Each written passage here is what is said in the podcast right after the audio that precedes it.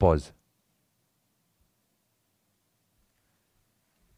यतिखेर दिमागमा के चल्दो रहेछ त्यो टाइममा अँ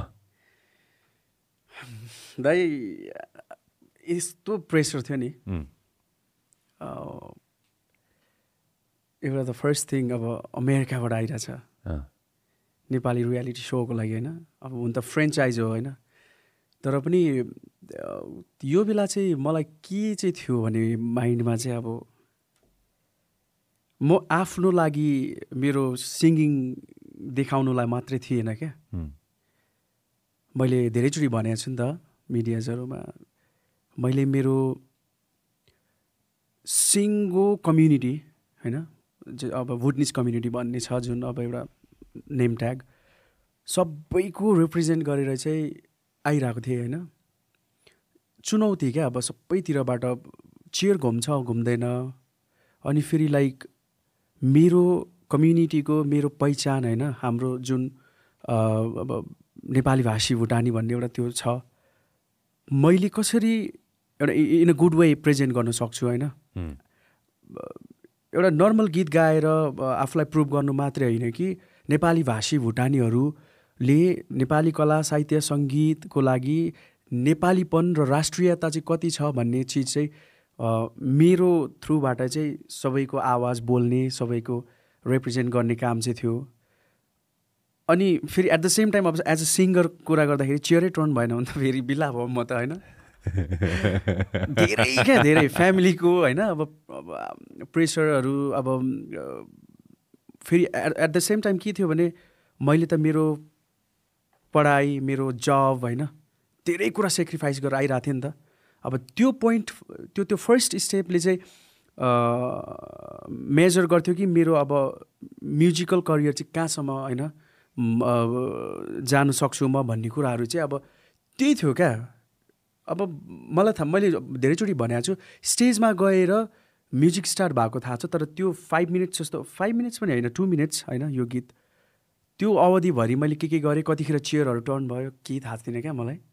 आई थिङ्क त्यो डिभाइन एउटा त्यो इनर इनर्जी होइन त्यो ब्लेसिङ्स सरस्वती माताकै अब इन्टायर त्यो सबै मेरो कम्युनिटीको होइन सबैको आशीर्वाद त्यो प्रेयर्सहरू भयो जस्तो लाग्छ क्या त मुमेन्ट होइन। पछि यस्तरी गीत गाइसकेपछि त चारवटा टे चेयर टर्न भइरहेछ।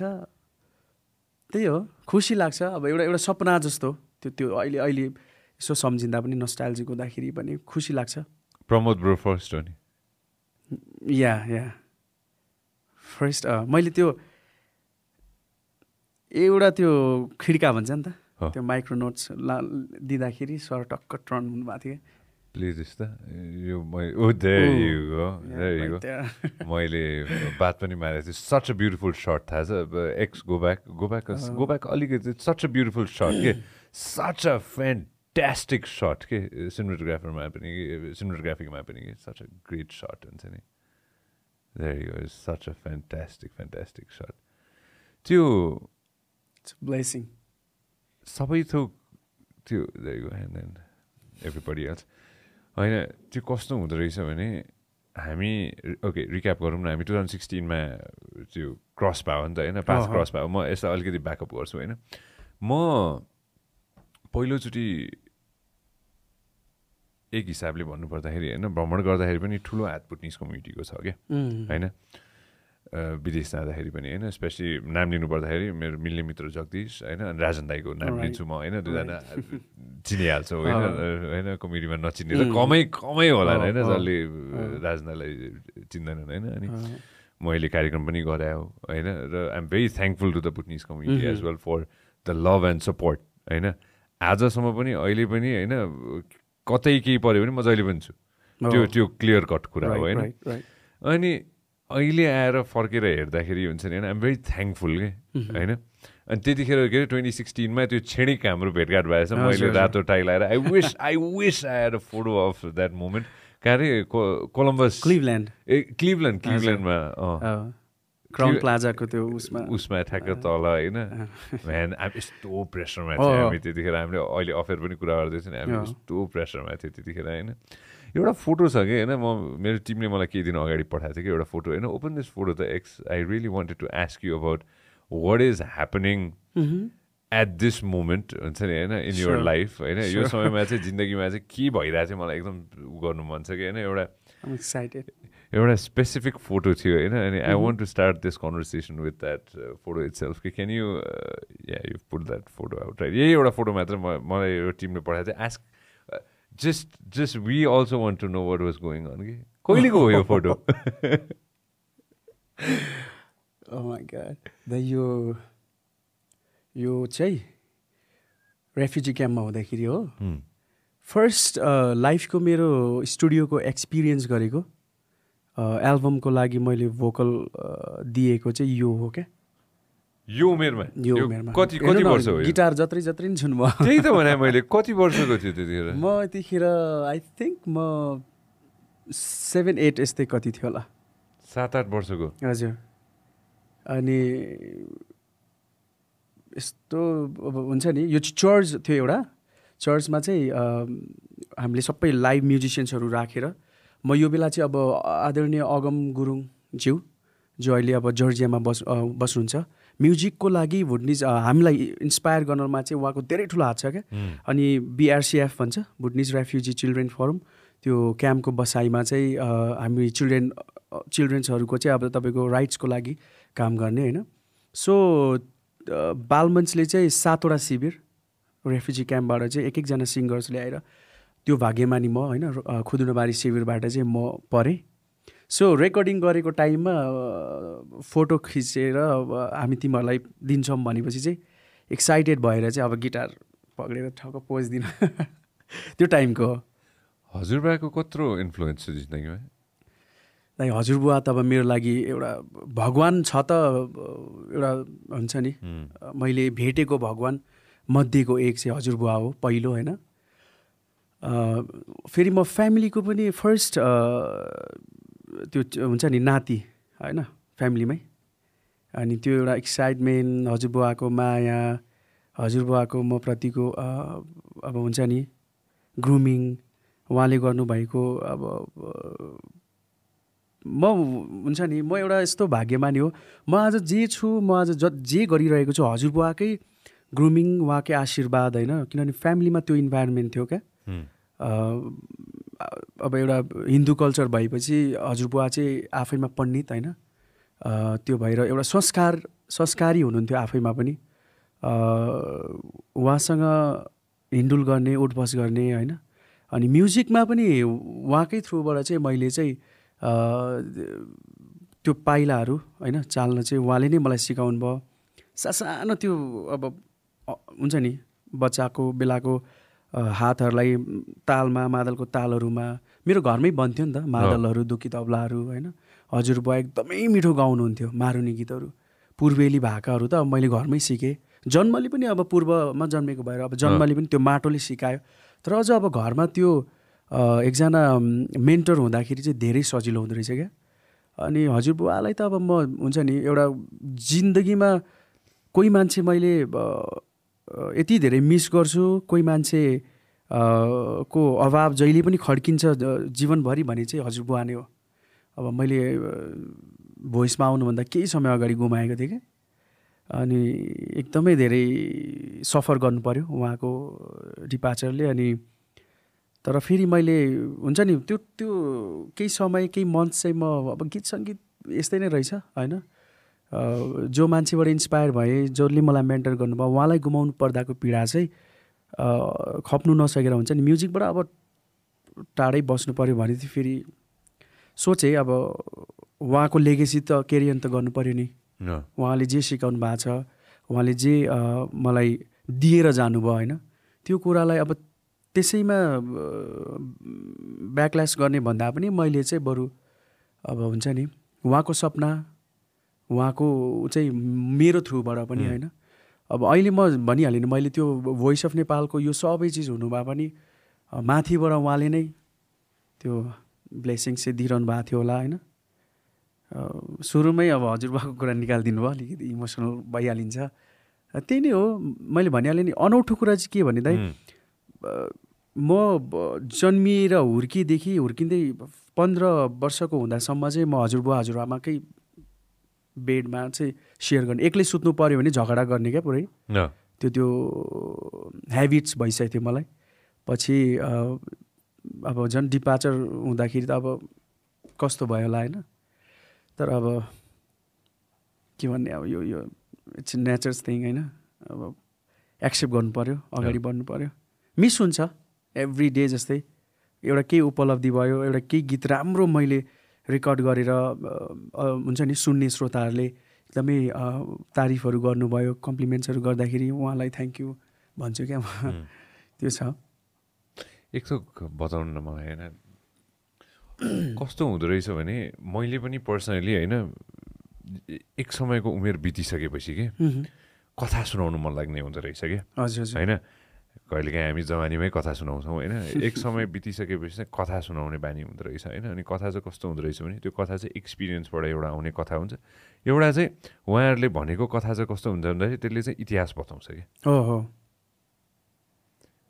बुवा हजुरबुवाहरूको कथा सुन्दाखेरि अथवा मुवा हजुरआमाहरूको कथा सुन्दाखेरि त्यसले इतिहास बताउँछ कि आफ्नो जिन्दगीको र आफ्नो परिवारको र आफ्नो परिवार सँगसँगै आफ्नो कम्युनिटीको सबैको इतिहास बताउँछ क्या। राइट मैले पनि होइन अफकोर्स मेरो फ्यामिलीमा पनि हुनुहुन्छ होइन। उहाँहरूसँग बसेर समय निकालेर बस्छु कि कहिलेकाहीँ होइन जहिले पनि सकिँदैन होइन। त्यही एउटा समयको त्यही एउटा विडम्बना के छ भने समय बितेर। जान्छ होइन जब जब समय निकाल्छु जब जब सकिन्छ होइन बसेर म सोध्छु कि। के भएको थियो कसो थियो के थियो त्यतिखेर कस्तो थियो। होइन इतिहास चाहिँ मलाई हिस्ट्री फेरि एकदम इन्ट्रेस्ट लाग्ने सब्जेक्ट हो मेरो होइन? मेरो। म्याथ कमजोर हो होइन? हजुर। हजुर हजुरबुवाले सुनाउने कथामा चाहिँ होइन। किनभने कुनै यस्तो कथा थियो जुन कथा चाहिँ एकदमै याद छ जुन बसेको छ। एउटा छ दाइ मैले यो चाहिँ मेरो लागि एउटा लेसन होइन? लाइफलाई कसरी इज बनाएर लाने लाइफमा कसरी ग्राउन्डेड हुन्छ नि। घमण्ड एउटा त्यो महत्त्वकाङ्क्षी होइन आफू सेल्फलाई कसरी चिन्ने? लाइक अब रियालिटी हुन्छ नि हामी सबैजना फ्युचरको लास हो नि त। होइन इट कुड बी भोलि अहिले एकछिनमा कुड बी आफ्टर अब कति इयर्स पछाडि। त्यो रियलाइजेसन गराउने एउटा स्टोरी भन्नुभएको थियो। म धेरै सानो थिएँ क्या तर त्यो स्टोरी मलाई अहिले पनि याद छ र जहिले मैले आफूलाई तैँले चाहिँ ग्राउन्डेड राख्नुपर्छ तैँ फुल्नु हुँदैन है होइन? तैँले चाहिँ आफूलाई बिर्सेर आफ्नो आफूले टेकेको धरातल बिर्सियो भने चाहिँ यो नथिङ होइन? कोही पनि होइन है त। भन्ने रियलाइज गराउने एउटा स्टोरी भन्नुभएको थियो। जस्तै अहिले म भन्नुपर्ने हो होइन मन लाग्यो भने हुन्छ दाइ यो स्टोरी चाहिँ कस्तो थियो भने नि? जति पनि टाइम छ ब्रो त्यो don't worry man don't worry we have all the time in the world दाइ म यो समराइज गरेर भन्छु होइन? स्योर एउटा यस्तो मान्छे थियो अरे कि अब लाइक हुन्छ नि सिन्स मैले अघि पनि भनेँ नि उहाँ चाहिँ हजुरबुवा चाहिँ अब पण्डित हुनुहुन्थ्यो नि त। अब त्यो हिसाबले एउटा एउटा स्पिरिचुअल एउटा स्टोरी भन्नुभएको थियो कि एउटा यस्तो मान्छे अरे कि लाइक अब ऊ माग्ने हुन्छ मागेर हिँड्ने। ऊ जहिले एभ्री डे लाइक हुन्छ नि बिहानदेखि बेलुकासम्म मागेर हिँड्ने सबै माग्ने अब हुन्छ नि जे पायो त्यही ल्याउने। तर उसले आफूभन्दा थर्ड उसमा चाहिँ अब क्लासमा चाहिँ होइन दुःखीहरूलाई पनि उसँग भइ भइ पनि कहिले पनि नबाँड्ने रे होइन? अब राम्रो ज्ञान गुणको कुरा कसैले तपाईँले मलाई दिइरहनु भएको छ नसुन्ने मै घमण्डी। अनि मुखले कसैसँग बोल्दैछ भने राम्रो कहिले नबोल्ने रे क्या? गाली नै गर्ने तुच्छ बोलेर हिँडिदिने होइन? तपाईँको आँखाले पनि सम्मान कहिले नदेख्ने। होइन? जहिले पनि अरूलाई आफू आफू अब भला आदमी अरू अरूलाई डाउनै राख्ने। मतलब अनि त्यो अब मैले भनिनँ उसको कुनै पनि पोजिटिभ पक्षहरू केही पनि थिएन अरे कि उसले चाहिँ जस्ट अरूकोबाट सोरेर ल्याउने। ऊ ऊ राम्रै स्टेबल लेभलमा भए पनि उसले चाहिँ अरूबाट ल्याउने र आफू धनी हुन खोजे टाइपको हुन्छ नि। उसले राम्रो बाटोमा कहिले हिँड्न सकेन। आफ्नो मेन्टालिटी भनौँ या अब आफ्नो फिजिकल अब खुट्टाले पनि होइन हातले अब मान्छेहरूकै छेउछाउमा आयो प्याट्ट हिर्काइदिइहाल्ने टाइपको हुन्छ नि। र ऊ एक दिन मऱ्यो क्या। यो स्टोरी म समराइज गर्दैछु। यो ऊ मऱ्यो क्या। अनि मरेपछि इभन कुकुरले पनि अब उसलाई त त्यस्तो मान्छेलाई कसैले पनि मऱ्यो भने पनि उसलाई कसैले पनि त्यो लासलाई लगेर मजाले सम्हालेर एउटा जलाउने सलाउने कसैले पनि गरेन। उसले किनभने कमाएको थिएन मान्छे कोही मलामी त कोही कमाएको थिएन। लडिरहेछ एउटा कहाँ बाटोमै? कसैलाई याद छैन उसलाई होइन? देख्ने बित्तिकै ए मर्नुपर्ने मान्छे मरेछ। कुकुर आयो नि। कुकुरले पनि अब कुकुर कुकुरहरू पनि डिस्कस गर्यो अरे क्या। यसको हेडबाट स्टार्ट गरौँ। कहिले पनि राम्रो कुरा सोचेन। आँखाबाट स्टार्ट गरौँ। कहिले पनि कसैलाई पनि सम्मान देखेन। हातबाट स्टार्ट गरौँ। हातले पनि लाइक हुन्छ नि अलवेज अफेन्सिभ नि त। पट्टै पुट्टै हिर्काइदिने के गर्ने? खुट्टाबाट नो होइन? लाइक हुन्छ नि उसले मुखबाट खानु स्टार्ट गरिदिउँ मुखबाट पनि कहिले पनि राम्रो बोलेको छैन। कसैलाई पनि राम्रो शब्द प्रयोग गरेको छैन। मतलब उसले केही पनि रिजन चाहिँ छोडिदिएन छ क्या। इभन कुकुरले पनि उसलाई इग्नोर गर्यो क्या। खाइदिएन क्या। होइन? भनेपछि मैले यो स्टोरी चाहिँ अब त्यो सानो बच्चा बेला सुनेको स्टोरीले मलाई जहिले पनि के चाहिँ रियलाइज गराउँछ भने चाहिँ हाम्रो प्रत्येक एक्सन्सहरू म के बोलिरहेको छु? म कहाँनिर बसिरहेको छु होइन? मेरो नर्मल हुन्छ नि। म यस- त्यसरी राम्ररी बसिरहेकोले पनि बेला पनि कसैलाई असर पुगिरहेको छ कि छैन? मैले कसरी हेरिरहेको छु होइन मेरो अगाडिको मेरो साइडको मान्छेहरूलाई? मतलब त्यो रियलाइजेसन्सहरू आफूलाई ग्राउन्डेड राख्ने होइन? आफूलाई त्यो हुन्छ नि हम्बल कसरी राख्ने भन्ने कुराहरू चाहिँ मैले भने न हजुरबुवा चाहिँ मेरो लागि एउटा विश्वविद्यालय हुन्छ नि। नै हुनुहुन्थ्यो क्या। अनि यो स्टोरी तपाईँले अब यो कुरा उठाउँदा चाहिँ त्यो टक्क त्यो मिड टाइमको याद आयो दाइ। भुटान कस्तो रहेछ? अनेस्टली म त गएको छैन अहिलेसम्म। दाइ अनेस्ट म पनि होइन। मेरो लागि चाहिँ भुटान कस्तो भन्दा त्यो कालो पर्दा जस्तै नै हो। तर म लास्ट टाइम भोइसमा आउँदाखेरि चाहिँ किनभने म त भुटानमा जन्मेको होइन नि त। तिमी त यतै जन्म्यायो नि। होइन क्याम्पै जन्म्यायो नि। अनि त्यो स्टोरिजहरू सुन्थेँ नि त हजुरबुवा। मम ड्याडहरूबाट सुन्दाखेरि अब खालि त्यो हुन्छ नि अब त्यहाँको निरङ्कुश शासनले राजा अब हुन्छ नि गभर्मेन्टले चाहिँ यातना दिएर होइन यसरी टर्चर दिएर आफ्नो आँखा अगाडि अब छोरी चेलीलाई बलात्कार गरेर पुरै हुन्छ धेरै यातना दिएर होइन खेदाएको कुराहरू यस्तै मात्रै सुन्ने क्या। तर अलिकति बुझ्दै बुझ्ने भइसकेपछि चाहिँ मैले के चाहिँ फिल गरेँ भने नेगेटिभ मात्रै नेगेटिभिटी मात्रै सुनिरहेको छु रियल अब देश आफैमा त नराम्रो त कहिले पनि थिएन होला नि होइन? अनि मैले के चाहिँ आफूलाई के चाहिँ रियलाइज गराउन थालेँ भने चाहिँ नेगेटिभ नेगेटिभिटी मात्रै सुनेर चाहिँ देशलाई चाहिँ जज गर्दिनँ है म। होला त्यहाँको शासन होइन? त्यहाँको नीति त्यहाँको अब जुन शासकहरू ले त्यसो गर्यो होला हामीलाई। होला होइन? त्यो अब रियालिटी हो होइन? तर मैले के चाहिँ सोचेँ भने देश आफैमा कहिले पनि नराम्रो थिएन होला। होइन? देशमा त्यत्रो वर्ष त हाम्रो पुर्खाहरू बसेको त हो नि त होइन? जग्गा जमिन सबै त थियो। अठार सयदेखि बस्यो। अहिले- Exactly. अहिले अहिले एटिन्थ सेन्चुरीदेखि दाइ बस्यो अहिले पनि हुनुहुन्छ। हाम्रो मेरै अब मेरो फ्यामिलीको मामाहरू हुनुहुन्छ मेरो दिदीहरू हुनुहुन्छ। खोइ त उहाँहरू ठिकै हुनुहुन्छ त होइन? मैले अनि बुझ्ने अलिकति एट नाइन टेनको हुनु थालेपछि चाहिँ मैले चाहिँ जस भुटान आफैमा आफ्टरअल जन्मेको देश त हो नि। मलाई जति नेपाल प्यारो लाग्छ नि मेरो जन्मस्थल हो होइन। अब तपाईँको पेपरको हिसाबले लिगल उसको हिसाबले म अमेरिकाको नागरिक भएँ तर म नेपाली हुनुमा गर्व गर्छु नि त। त्यस्तै मेरो मामुले मेरो ड्याडीले भुटानमा जन्मिनु भएको हाम्रो अब नेपाली भाषी भुटानीहरूले त गर्वको साथ म म भुटानी हो त अहिले पनि भन्नुहुन्छ नि त। आफू जन्मेको ठाउँ भने आफू जन्मेको ठाउँ। एक्ज्याक्टली त्यहाँको। नीति नियमले त्यसो गर्यो त ठिक छ। तर मैले भन्न खोजेको के चाहिँ भने मैले कहिले पनि भुटानलाई जज गरिनँ क्या। त्यस्तो गरेर पठाएको खेदाएको चिजले चाहिँ देशप्रतिको त्यो वितृष्णा भन्छ नि। मैले कहिले पनि त्यतातिर चाहिँ आफूलाई ढल्काइन। जहिले पनि मैले के सोचेर बसेँ भने त्यो देश त्यो देश त राम्रो देश होला। म एकचोटि गएर जब देख्छु होइन जब त्यहाँनिर गएर भोग्छु त्यहाँनिर मैले अब कुनै दिन मौका पाउँला मैले। गएको छैन अहिलेसम्म? छैन नि कहिले पनि गएको छैन अ- time- अहिले पाइ जान त जान गाह्रो छ। गाह्रो छ। गाह्रो छ अहिले पनि। अहिले अब टुरिस्ट जान सकिन्छ? अलिकति नेपाल आउन जति सजिलो छ त्यहाँ त्यति गाह्रो चाहिँ रहेनछ मैले चाहिँ पाउँछु। किनभने मेरो बर्थ प्लेस यहाँ भइदियो। मेरो अब जस्तै उता भुटान बर्थ प्लेस हुनेलाई नेसनालिटी हुनेलाई चाहिँ अलिक गाह्रो छ। पासपोर्टमा बर्थ प्लेस भुटान लेखाएको छ भने चाहिँ ट्रिकी छ त्यसको मतलब। एकदमै। तर. मैले। म केमा चाहिँ थ्याङ्कफुल पनि छु लक्की पनि छु भने लास्ट टाइम त्यो ब्लाइन्ड अडिसनको रेकर्ड गराएर यहाँनिर होइन त्यो सुटिङ सकाएर चाहिँ दार्जिलिङ जानु पाएको थिएँ क्या। हाम्रो दिलीप राईमजी सर होइन को टिमसँग गएको थियौँ। त्यतिखेर जाँदाखेरि चाहिँ एकदम पिक लकडाउन त्यो टाइममा। ठक्कै पुगेको छिर्न पाएन क्या। तर जस बोर्डरको त्यो गेटबाट चाहिँ देखेँ होइन। खोइ मलाई त केही डिफ्रेन्स लागेन यहीँको जस्तो डाँडा काँडा होइन जस्तै छ नेपाल जस्तो छ त्यो त्यस्तै छ उहाँ पनि। त्यहाँनिर पुग्दाखेरि जस इमोसनल्ली एकदमै त्यो अट्याचमेन्ट चाहिँ हुँदो रहेछ क्या। अब मैले त सुनेको मात्रै हो। त्यो केही देखाएको थिएन।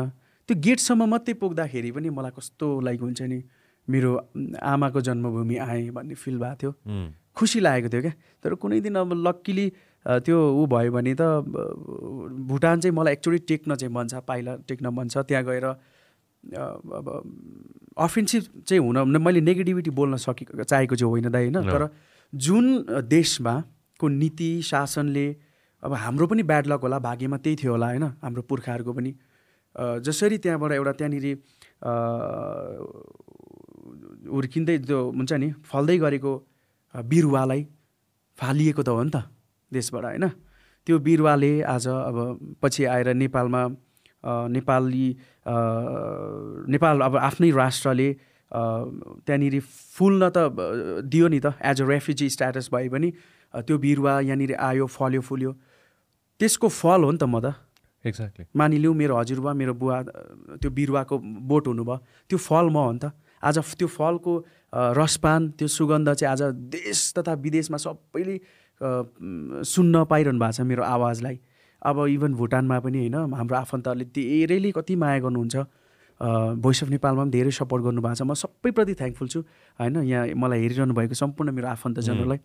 सो एक दिन भुटानमा गएर पनि मेरो आवाजलाई सुनाउनु पाएँ। एकचोटि फेरि त्यहाँ गएर पनि गाउन पाएँ होइन। मेरो आफन्तहरू मेरो हजुरबुवाको भूमि मेरो पुर्खाहरूको भूमिमा रगत पसिना बगाएर सिर्जिएको त्यो हो नि त। अझै पनि छ नि त्यो माटोमा होइन। त्यो पाइलाहरू त मेरो पुर्खाको त छ नि त। सो त्यहाँ गएर पनि एकचोटि त्यो माटोलाई छोएर ढोग्न पाएँ भने मेरो आवाज फेरि सुनाउनु पाएँ भने चाहिँ दाइ मर्दै गर्दा पनि आँखा ढुक्कले चिम्लेर मर्न सक्छु क्या। एउटा कन्सर्ट गर्न पाएँ। कन्सर्टै त भन्दिनँ तर त्यहाँ माटो टेक्नै मात्रै पाएँ भने त। कन्सर्ट भनेको त अब ल ठिक छ त्यो पनि प्रिभिलेज पाएँ भने ठिक छ तर त्यहाँ पुगेर त्यो माटोलाई छुनै मात्रै पाएर चाहिँ मेरो आफन्तहरू छन् नि त्यहाँ भेट्न पाएँ भने खुसी हुनेछु। सँगै जाम लाग्दैन sure sure sure I'd love to go as well. I'd definitely love to go as well. धेरैजनालाई थाहा कन्सर्ट भयो भने चाहिँ दाइ host asks you want come along as well हाँस्दैछ त्यहाँभित्र होइन डेफिनेटली कम एज वेल होइन तर एक हिसाबले एक हिसाबले भन्नुपर्दाखेरि कि होइन? कस्तो थियो क्याम्पमा हुर्किँदाखेरि अफकोर्स जन्मेर हुर्किँदाखेरि हजुरबुवाहरूले हजुरबुवा हजुरबुवाहरू हुनुहुन्थ्यो नि त कस्तो थियो क्याम्पमा? सबै एउटा बेसिक अन्डरस्ट्यान्डिङको लागि होइन? लिसनर्सहरूलाई बेसिक वेमा बुझाउँदाखेरि क्याम्पको लाइफ कस्तो हुन्थ्यो? इट वाज नट इजी दाइ एकदमै अब हुन्छ नि सुरुमा त झन् अब मैले भनिहालेँ दाइ देवीको यो कताको क्याम्प यो? एक्स यो बेलडाङ्गी बेलडाङ्गीको हो हजुर बेलडाङ्गी टोटलमा सातवटा क्याम्प। सातवटा क्याम्प होइन टोटलमा होइन? बेलडाङ्गी वान टू थ्री पथ्री त्यस पछाडि गोलराप अनि टिमाई खुदुडमारी सा होइन एक्स ए ओके देरीको होइन हाम्रो चाहिँ तिमी जन्मेको क्याम्प चाहिँ कुन चाहिँ खुदुनाबारी। खुदुनाबारीमा होइन? खुदुनाबारी भनेपछि ठ्याक्कै कतापट्टि पर्यो। बिरतामुरदेखि बिरतामुरदेखि अलि माथि पर्यो होइन? यो म्यापमा हुँदैन अर्को म्यापमा भेटिन्छ होइन? दाइ अब मैले अघि भन्नु लागेको कुरा के थियो भने जसरी हामी अब भुटानबाट निक्लियो हाम्रो पुर्खाहरू होइन? अब मैले पनि सुनेको। निस्किँदै गर्दाखेरि धेरै यातनाहरू क्या। अब रातारात भाग्नुपर्ने आफ्नो सम सर्वस्व छोडेर होइन जग्गा जमिन सब छोडेर मतलब कति त बिचरा बाटो बाटोमै जन्मेकोहरू पनि छ क्या। प्रेग्नेन्ट वुमेनहरू। त्यो यो चिजहरू सुन्दा चाहिँ लास्टै चित्त दुख्छ होइन। अनि बाटोमै जन्मिएकोहरू छ क्या मेरो फ्यामिलीको रिलेटिभ्सहरू पनि। आन्टी अङ्कलहरू अँ जयगाउँमा जन्मेको हो नि उता दाई दिदीहरू बागबज के भन्छ बाघपुलको नियर यस्तोमा जन्मिएको हो नि। भन्नेहरू छ क्या अब। कस्तो चाहिँ भयो होला होइन?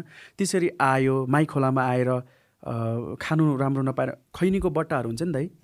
खैनीको बट्टाहरूमा दिनभरि चामलहरू मागेर अनि त्यो अब जति फ्यामिलिजहरू आयो उनीहरूले चाहिँ त्यो खैनीको बट्टामा सातुहरू त्यो चामलहरू एक एक बट्टाहरू बाँडेर खानु पर्थ्यो अरे क्या। अनि धेरै पानी मात्रै बेसी भएर त्यही पनि त्यो अब खोलाको पानी खाएला माई खोलाको के भयो होला। धेरैले त्यो डाइरिया होइन झाडा पखाला लागेर धेरैले त्यहाँ पनि ग्या के भन्छ ज्यान गुमायो। त्यसपछि चाहिँ अब यो विभिन्न संस्थाहरू होइन जसप्रति हामी अब म सबैको आवाज म अहिले बोल्दैछु होइन? रेफ्युजी नेपाली भाषी भुटानीहरूको आवाज जस्तै युएनएचसिआर एलडब्लुएफ होइन तपाईँको अर्को के भन्छ अब मेडिकल फेसिलिटिजहरू जसले दिनुभएको थियो आम्डा होइन? अब क्यारिटास नेपालले एजुकेसन दियो हामीलाई। यो संस्थाहरू हाम्रो लागि जीवनमा एउटा एउटा हुन्छ नि त्यो ठुलो अब आशीर्वाद भएर आयो होइन? नेपाल अब हुन त पहिले त नेपाल सरकारलाई थ्याङ्क थ्याङ्कफुल हुनु हुन्छौँ हामी जहिले पनि। नेपाल सरकारले हामीलाई आफ्नै देशमा भए पनि रेफ्युजी भए पनि सराउट त पायो नि हामीले। होइन? नेपाली भएर बाँच्नु त पायो नि त। भुटानबाट निस्केको पनि आफ्नो कल्चर नेपालीपन गुमाउनु नसकेर त हो नि। होइन? सो नेपालमा बस्नु दियो सरकारले यो यो सबै चिजहरूको फेसिलिटिजहरू म्यानेजमेन्ट गरेर राखिदिएपछि के चाहिँ भइदियो भने अब एउटा आइडेन्टिटी नभएको हिसाबले हो या के भयो होइन? राम्रो जागिर थिएन कसैको होइन? रासन पानीहरू त थियो होइन? अब जस्तै संस्थाहरूले दिन्थ्यो तर फिफ्टिन डेज ट्वेन्टी डेजको लागि दिने क्या खानेकुराहरू। एकैचोटि अब कुनै फ्यामिलीमा दसजना पनि कुनैमा फिफ्टिनजना मेरै फ्यामिलीको कुरा गर्ने हो भने हामी लगभग फिफ्टिन सिक्सटिनजना थियो होइन? हजुर। अनि अब रासन पानीहरू अब न्युट्रिसन राम्रो नहुने अनेस्टली भन्दाखेरि होइन? तपाईँको अब बाँसले खरले छा छा छापेको यो कुराहरू धेरैचोटि भनेको छु मैले। अब धेरै बिजुली बत्तीहरू त हामीले त अब त्यो त दूरको कुरा सोच भन्दा होइन? अनि टुकी बाल्नेदेखि लागि अब तर मैले अब फेरि यो यो यो सबै कुरा भन्दै गर्दा हामीले भन्दा पनि धेरै नाजुक स्थिति मा बसिरहनु भएको अझै पनि हुनुहुन्छ है फेरि होइन? हामी त लक्की हो। हामीलाई त एटलिस्ट संस्थाहरूले त्यो त्यो फेसिलिटिजहरू थियो होइन? तर मैले भने नि दाइ लाइफ त्यस्तो इजी थिएन। तर त्यो त्योमै हामी खुसी थियो क्या। त्यही नै हामीले म्यानेज गर्दै त्यसलाई कुनै गुनासोहरू गरेन कहिले पनि। तर एउटै मात्रै गुनासो एउटै मात्रै चित्त दुख्ने कुरा भनेको चाहिँ आफ्नो देशमा शरणार्थी भएर बस्नु परेको चिज चाहिँ ठुलो पीडा हो हामीलाई क्या। त्यो त्यो भौतिक पीडा त्यो त्यो खानुलाई न्युट्रिसन नपुग्ने यस्तो यस्तो ब्यालेन्स त भइरहेको थियो नि। कागजै छैन त। का छैन त के गर्ने होइन? तपाईँको हेर्नु मास्टर्स डिग्री तपाईँको पिएचडी गरेको दाईहरूको आइडेन्टिटी नभएको हिसाबले गरेर चाहिँ अब ठुल्ठुलो प्रोफेसरहरूको जागिर न नमिल्ने होइन गएर कतै जानै मिल्दैन जानै मिल्दैन नि। बरु उनीहरूको सर्टिफिकेटमा बाहिरी अरूले पढाउँथ्यो क्या फोटो लगाएर त्यस्तो उयोहरू जस्तै मैले अहिले आएर भोइस अफ नेपालको त्यो प्लेटफर्ममा आएँ नि त त्यो बेला पनि हुनुहुन्थ्यो नि त जस्तै धेरै आर्टिस्टहरू हुनुहुन्छ क्या। मैले नामै लिनु पर्दाखेरि आदरणीय अर्जुन रसालीज्यू किशोर शिवाकोटीज्यू महेश थुलुङज्यू होइन आकाशैमा चिल हो कि बेसारा यो गीत सुन्नुभएको छ नि? यो गीतको स्रष्टाहरू हुनुहुन्थ्यो। त्यस्ता धेरै नामहरू हुनुहुन्छ। उहाँहरूले त्यो प्लेटफर्म सबै चिज त्यो एउटा कागज। कागजले गर्ने रहेछ त होइन? अनि त्यस्तो चिजहरूले कति खेलकुदमा धेरै अगाडिसम्म पुगेर पनि स्पोर्ट्समा भयो गेम्समा होइन पुगेर पनि माथि गएर त्यो कागज अब आइडेन्टिटी नहुँदाखेरि त्यो जतिको पीडा चाहिँ म हामीले जति कसैले गर्छ होला क्या। भित्रैबाट खान्छ नि। त्यही हो अब मैले भनिहालेँ नि त्यो खानु लाउनु नपाउनुमा हामीलाई त्यत्रो गुनासो भएन होला। तर त्यो आइडेन्टिटी नहुँदाखेरिको पीडा अब अहिले पनि मैले भन्नु खोजेको चाहिँ दाइ अहिले पनि अब हामी हेर्नु न त्यो अमेरिकाको सिटिजन त भयो। हामी अमेरिकाप्रति यति धेरै थ्याङ्कफुल छु कि अब मर्दै गर्दा आइडेन्टिटी यो राष्ट्रको चाहिँ म चाहिँ नागरिक हो है भन्नु त पायो नि त आधार त पायो नि त होइन? तर मनमा जहिले त्यो ब खड्किरह्यो क्या। आफ्नो देशमा आउँदाखेरि भिजा लाएर आउनुपर्ने आधार खोजेरै आँखा चिम्लिनु पर्ने भन्दै पछि हुन्छ नि। अब अहिले इभन हामीलाई त त्यो विदेशीको ट्याग बोकेर आउनु परेको छ नि त होइन? तिमीलाई त दुईचोटि डिपोर्ट पनि गरेको अरे एक्ज्याक्टली एकचोटि कि दुईचोटि दुईचोटि। आयो ल्यान्ड गऱ्यो अनि गयो होइन? कफी खाएर गयो। कफी खाएर गयो। के भन्नुभयो इमिग्रेसनको साथीहरूले? त्यही अब हुन त चिन्न त सबैले चिनिहाल्छ नि होइन हाम्रो दाजुभाइ दिदीबहिनीहरू नै उहाँहरूले बिचरा त्यो इमिग्रेसनबाट चाहिँ एकदमै उहाँहरूले कोसिस पनि गर्नुभयो। तर उहाँहरूले अब ब्याटफिल पनि गर्नुभयो क्या। तपाईँ जस्तो एउटा राम्रो कलाकार सँगसँगै राम्रो मान्छे अब उहाँहरूले दिनुभएको त्यो शब्द नि त ब्लेसिङ्स हो होइन। यो तरिकाले हामीले बिदा गर्नुपर्दा चाहिँ एकदमै हामी आफै पनि दुःखी छौँ होइन।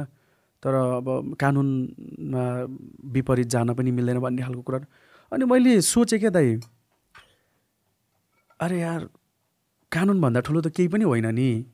अनि मैले फेरि हुँदैन म एउटा हुन्छ नि मैले घमनको साथ अब यस्तो उस्तो मलाई किन यसो गर्यो? तपाईँहरूले गर्न मिल्दैन भनेर मैले कुनै त्यो त्यो ऊ नै गरिनँ क्या डिफेन्ड नै गरिनँ। मैले के भने ठिक छ मेरो ब्याड लक पनि थियो होला। म फेरि पनि मेरो लागि भिजा कहिले खुल्छ होइन? ट्वेन्टी टूको जेनदेखि थियो होइन म फेरि आउँछु तपाईँहरूले कुनै ब्याड फिल नगर्नुहोस् होइन? मलाई त्यहाँ अब म म नेम चाहिँ गर्न चाहदिनँ होइन? तर कतिजना त्यहीँ त्यहीँ भित्रबाट पनि ह्या तपाईँ इन्डियाको भिजा लाउनुहोस् त्यहाँबाट यता छिर्दा भइहाल्छ नि। कुन ठुलो कुरो भएर भन्ने खालको कुराहरू आयो अनि। यस्तो चित्त दुखिरहेछ होइन? फर्किनु पर्ने अब त्यस्तो त्यस्तो नेगेटिभिटीहरू उयो गरिदिने क्या मलाई। ती रिच रिस पनि उठ्यो। मैले अनि सोचेँ म त्यसरी इलिगल यार आफ्नो आमालाई धोका दिएर कसले चाहिँ खुसीको उयो गर्छ होला सेलिब्रेट गर्छ होला होइन? मैले त मैले सिधै भनिदिएको म त्यस्तो गदार गरेर चाहिँ आउँदिनँ। मलाई जुन दिनदेखि भिजा फेरि मेरो मिल्छ म आउँछु भनेर गएँ। अब त्यहाँनिर धेरैले अब चिन्नुभयो हुन्छ? चिन्नु नि हुन्छ अब फोटोसोटो खिच्नु। अब त्यस्तो प्रेसर भइरहेछ त्यस्तो हुन्छ नि? अब आफूलाई दुःख लागिरहेछ। हाँसिदिनु पर्ने कलाकार भनेको चाहिँ त्यो रहेछ भर्खर म अब यो सिक्दैछु होइन? रुन मन लागिरहेछ कराएर होइन? त्यत्रो लामो फ्लाइटको अब ट्रान्जिट पनि लामै थियो मेरो। एक घन्टा दुई घन्टा बसेर चिया खाएर फर्किनु परेको अब ठ्याक्कै हाँसिदिनु पर्ने मास्क खोलिदिनु पर्ने एक्टिङ गर्नुपर्ने होइन? ठिक छ त्यो पनि। र पछि फेरि फ्लाइ ब्याक गर्नुलाई अब रेडी भयो नि त। टेक अफ मतलब बोर्डिङ सुरु भयो अनि त्यतिखेर चाहिँ त्यहाँनिर काम गर्नुहुने हुन्छ नि अब सेक्युरिटी ए विदेशी रहेछ अनि मान्छे। टाइपको शब्दहरूले चाहिँ साह्रो चित्त दुख्यो क्या मलाई। मनले त हामी त विदेशी होइन नि त यार। मनले त मलाई लाग्छ राष्ट्रियताको हिसाबको कुरा गर्ने हो भने हामी जतिको राष्ट्रियता इभन नेपालको नागरिकता बोक्ने कतिजनाहरूमा छैन होला क्या। मैले भन् जहिले भन्ने एउटा कुरा मेरो कलेजको फ्रेन्ड्सहरू थियो कि दाइ। कहाँको हो त भनेर कहिले अब क्याफेटेरियाहरूमा गफ हुन्छ नि त उताको त्यो विदेशीहरूसँग। मिजोरीको कलेज मिजोरीको अब हुन्छ नि। नेपालको हो भन्नुलाई उनीहरू लाज मान्ने क्या। कोही कताको कोही कताको कताको चाइनाको के के के के यता भनिदिने क्या साथीहरू। नेपाली नागरिकता हुने साथीहरू है। हामी प्राउडली भन्छौँ क्या हामी नेपालबाट हो होइन। नेपालको अलिकति पनि जस्तै कतिलाई थाहा हुँदैन दाइ तपाईँले त भोग्नु भएको छ नि त। इन्डियामा इन्डियाको एउटा पार्ट होइन नेपाल भनिदिन्छ नि त बाहिरीको मान्छेले त। त्यो चिजले यस्तो चित्त दुख्छ क्या रगत उम्लिन्छ नि त। हामी त पुरा डिफेन्ड दिने हो नि त। त्यो अब त्यही हिजो नेपालको हो भन्नलाई हिचकिचाउने साथीहरू जसले चाहिँ नेपालको नागरिकता हरियो पासपोर्ट बोकिरहेछ उनीहरू सँगै म र ऊ आयो भने उनीहरू सट्टै छिर्छ नि त। होइन? एयरपोर्टबाट उनीहरूलाई केही रोकथाम छैन तर हामी होइन? जोमा नेपालप्रतिको माया राष्ट्रियता यति धेरै छ फर्किनुपर्छ होइन? अब कतिसम्म क्या कहिलेसम्म क्या यो चिज? यसको रेजोल्युसन केही हुनसक्छ? होइन नीति नियम हो हो कानुनको विपरीत जानु हुँदैन। अब अब यो यो पछि यसको रेजोल्युसन यसको लागि यो यो यो समस्याको लागि चाहिँ होइन सोल्युसन्स के हुनसक्छ भनेर अलिकति ध्यान पुऱ्याउने कि नपुऱ्याउने यस्तै हुँदै गयो भने त मेरो छोराछोरीले प्राउडली म नेपाल नेपालीको सन्तान हो होइन। मेरो मेरो देश देशले नेपालले मलाई एकदमै धेरै माया गर्छ भनेर ऊ कसरी आउँछ? भोलि मेरो छोराछोरीले नेपालप्रति ए नेपालले त हामीलाई आफ्नै ठान्दैन हामीलाई त्यसो गर्छ भनेर उनीहरूमा त्यो त्यो मेसेज नजाओस् भन्ने डर छ क्या मलाई ठुलो अब दाइ। होइन? अरू त त्यस्तो केही गुनासो त होइन दाइ होइन? अब हिजो शरणार्थीको ट्याग पनि बोकेर बसेकै हो। आज विदेशीको ट्याग पनि बोकेर बस्दा त्यस्तो ठुलो मलाई चाहिँ छैन। तर चिन्ता के हो भने म नेपाली हुनुमा जति गर्व गर्छु मेरो छोराछोरीले पनि त्यही गरोस् क्या। होइन? त्यसको लागि चाहिँ अब सरकारबाट हुन्छ। मेरो यो गुनासो मेरो रिक्वेस्ट होइन सकिन्छ भने यो चिजलाई चाहिँ स्टेबल गराउनलाई चाहिँ होइन यसको यसको सोल्युसन चाहिँ सम्बन्धित निकायहरूबाट चाहिँ होस् होइन? म सेकेन्डचोटि पनि फर्केँ नि त। सेकेन्डचोटि फर्किँदाखेरि चाहिँ दाइ अब मान्छेले बाहिरी न्युज आइदिएन म ह्याप्पी छु क्या। न्युजहरू आइदिनु भने चाहिँ के हुन्थ्यो भने यो मलाई कस्तो रहेछ यार? एकचोटि फर्किसकेपछि किन आएको फेरि? कस्तो डम हुन्छ नि? अब भन्ने पागल रहेछ क्या भन्थ्यो नि त मान्छेले। तर म यहाँ आएको थिइनँ क्या आफूले चाहेर। म मलाई त आउनुहोस् तपाईँ होइन? म नाम लिँदिनँ दाइ तर देशको हुन्छ नि सम्मानित त्यो त्यो त्यो लेभलको अब मन्त्रालयबाटै भनौँ होइन? वचन दिएको थियो क्या। आउनुहोस् होइन? लेटरहरू पनि रेडी गरेको थियो। हामी हामी एयरपोर्टबाटै तपाईँलाई बरु रिसिभ गरेर हामी उ गर्छौँ। पोसिबल हुन्छ। यो त्यत्रो ठुलो कुरो होइन। अब टुरिस्ट भिजा चाहिँ मिल्थेन नै। तर म हिमालयन टेलिभिजनको भोइस अफ नेपालको एक वर्षको कन्ट्र्याक्टमा भएको हिसाबले त म त इम्प्लोइ हो नि त। होइन? एक वर्ष। अनि इम्प्लोइ भिजाको लागि चाहिँ ट्राई गरेको थियो क्या। अनि गर्दाखेरि चाहिँ हुन्छ भनेर बोलायो मैले लास्ट मुमेन्टमा पनि दाइ जेएफकेबाट मैले फ्लाइट टेक अफ गरेको। म आउनु कि नआउनु? सबै कुरा रेडी भनेर ले रेडी भनेर लेटर पनि आयो। मलाई पठाइदिनु पनि भयो। भोलि बिहान एउटा लेटर हुँदैछ। त्यस पछाडि तपाईँ एयरपोर्ट आइ आइपुगिन्जेलसम्म इमिग्रेसनबाट कोही एउटा ठुलै पर्सनालिटी त्यो पोस्टको मान्छे आएर रिसिभ गर्ने हो। साँच्चै हो पक्का हो फ्लाइट टेकअप गरिँदै आउँछु। अब फोन पनि उठेन अरे यता जो जो हुनुहुन्थ्यो मेरो दाईहरू फोन गर्दा उठेन के गर्दा उठेन। पासपोर्ट र बोर्डिङ बोर्डिङ पास मागिहाल्नु भयो फ्लाइट रिटर्नको फ्लाइट तपाईँले बुक गर्नु है। कस्तो हुन्छ क्या? त्यहीँ सोधेको जेएफकेमै भनेको जेएफकेमै? यहाँ नि। यहाँ आइसकेपछि। यहाँ त्यहाँदेखि त अब के गर्ने होइन? फेरि त्यो बेला बिल्डाइङको सो थियो क्या हाम्रो। ठुलो सो थियो होइन?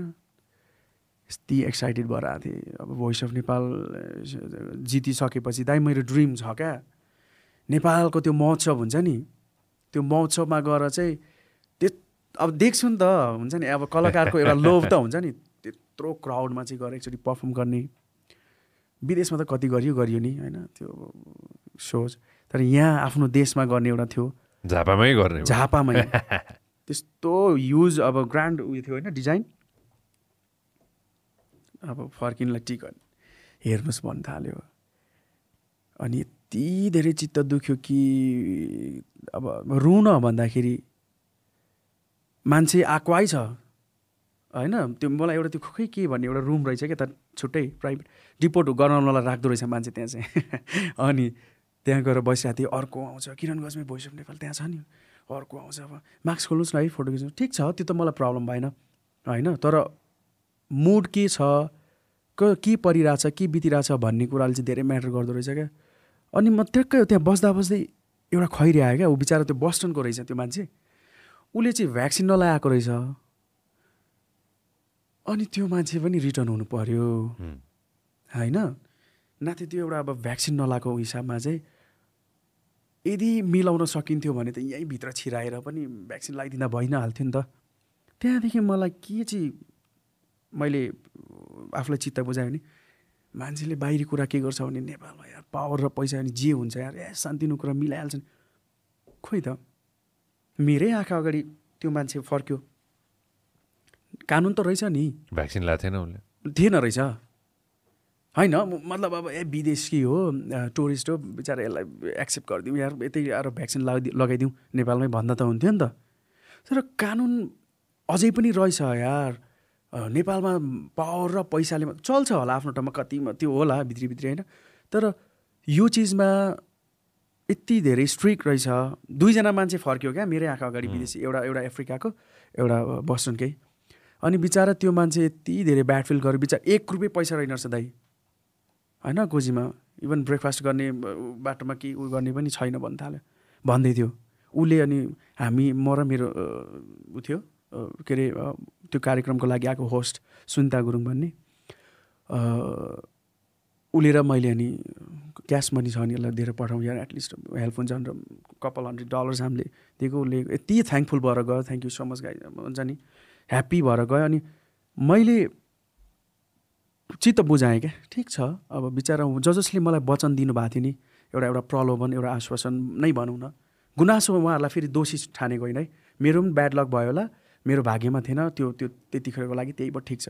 तर उहाँहरूले पनि आफ्नो ओ ओदाबाट आफ्नो ठाउँबाट बोल्नुभयो तर उहाँहरूलाई पनि अप्ठ्यारो भयो होला नि। कानुनको विपरीत गएर भोलि आफ्नै हुन्छ नि त्यो त्यो जबलाई चाहिँ हुन्छ नि रिस्कमा। रिस्कमा राखेर त ऊ गर्ने कुरो भएन। धेरै सोचेँ क्या? ठिक छ भाग्यमा जे छ जति छ त्यही पाउने हो नि मान्छेले होइन? सानो मन किन गर्ने भनेर सबैसँग थ्याङ्कफुलै भएँ। तर दाइ जब फ्लाइट टेक अफ गरेँ नि यति धेरै रोएँ यहाँबाट कतार ल्यान्ड हुन्जेलसम्म रुखको छ रुखको छ मन दुख्छ होइन? केमा मन दुखेको भन्दाखेरि अब मैले कसरी उ गर्ने क्या?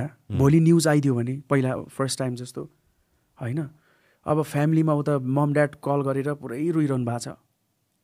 धेरै मलाई मेन्टल्ली म चाहिँ त्यतिखेर चाहिँ एकदमै डाउन लो फिल गरेको टाइम चाहिँ त्यो थियो। अनि मलाई दाइहरूले के भन्नुभयो भने यता जुन मेरो टिम थियो इन्ट्रा फाउन्डेसनको रुद्र दाजु डिल्ली अधिकारी ज्यू होइन जसलाई म गड फादर मान्छु उहाँहरूले चाहिँ भाइ एक दुई दिन अझै त्यहाँ गएर कतै होल्ड गरौँ बा यहाँबाट प्रक्रियाहरू मिल्न सक्छ भनेर दुबईमा मैले जान होल्ड गरेँ क्या एक दुई दिन आफूलाई। रिफ्रेस पनि हुन्छ होइन अलिकति ऊ पनि हुन्छ भनेर माइन्ड फ्रेस पनि हुन्छ भनेर त्यहाँ बसेँ। बस्दाखेरि एक दुई दिनमा पनि केही नभएपछि चाहिँ अनि चाहिँ म घर गएँ। अब मम ड्याडलाई पनि सम्झाएँ अब यस्तै हो होइन भनेर। यो यो चिजले चाहिँ अब मैले त्यही नै हो आफ्टरअल मैले मेरो गुनासो गर्ने भन्यो किन? अब यो चिजहरूबाट चाहिँ हामी नेपाली भाषी भुटानीहरू मात्रै नभएर ज जसले यो नागरिकता मतलब यो एनआरएनको सुविधाहरू यो सो यो यो प्रब्लम्स जे भइरहेछ यसको समाधानको लागि चाहिँ अलिकति केही काम भइदिए चाहिँ हामी चाहिँ धेरै हामीलाई धेरै राहत मिल्थ्यो। आफ्नो देशमा आउँदाखेरि विदेशीको ट्याग बोकेर आउनु नपर्थ्यो होइन? भन्ने नै हो। किनभने दाइ हामी त पुर्खाको हिसाबले कुरा गर्दाखेरि पनि त्यत्रो धेरै तिन पुस्ता त होला। तिन पुस्ता पनि होइन नि। होइन? नेपाल भुटानबाट नेपाल आएको। त्यो हिसाबले हामी त अब नाइन्टिन नाइन्टिन्सको एथनिक क्लेन्जिङ हो होइन? एनिवेज अठार सय। सुरुवात त बसोबास भुटानमा गरेको त अठार सयदेखि नै होला। एटिन हन्ड्रेडदेखि नै हो राम राजा रामसापको र यता भुटानको उसँग ऊ भएर लगेको रहेछ नि त सिक्सटी मलाई लाग्छ पैँसठी फ्यामिली होइन? भनेको हामी हामी यो चार जात छत्तिस वर्णकै हो क्या? नेपाली भाषी मात्रै होइन हामी नेपाली जाति पनि हो। त्यो हिसाबले चाहिँ अब यो चिज चाहिँ रिजल्भ चाहिँ हुनु कम्युनिटीले के भन्छ? कुरा त गऱ्यो होला नि बात त माऱ्यो होला नि। फोन एकचोटि मेरो फोनमा भएको थियो।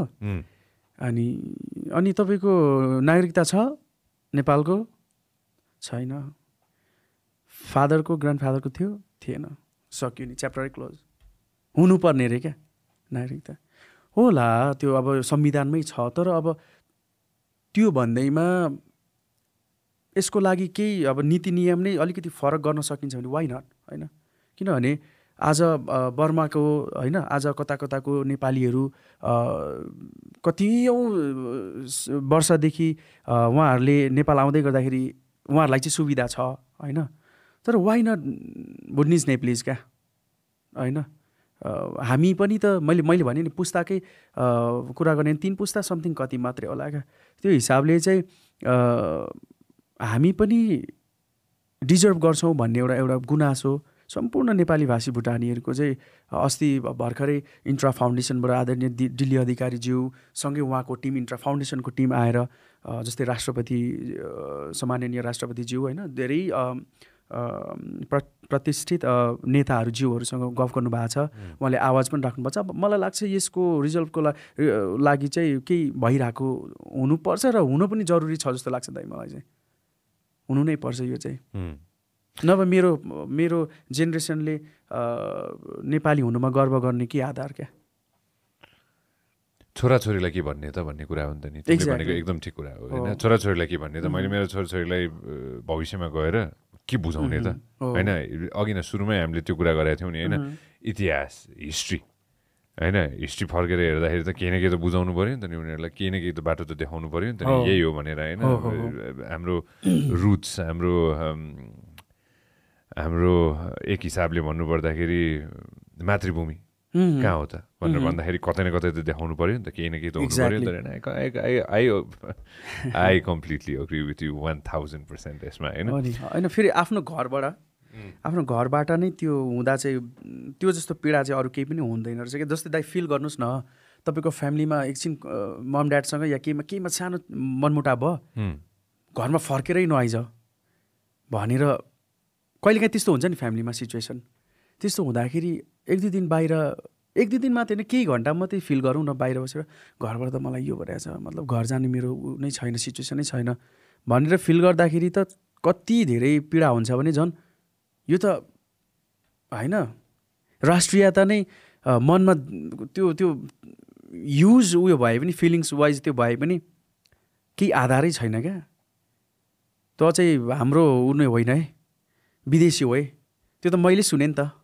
होइन? जस्तै एयरपोर्टमा एक दुई ए विदेशी रहेछ अनि टाइपको त मैले सुने नि त तर त्यो चिजले फर्किनु पर्दा केही छैन क्या द इट्स फाइन होइन? म जब मलाई टुरिस्ट मलाई भिजा मिल्छ म आउँछु नि फर्केर मेरो देश हो होइन?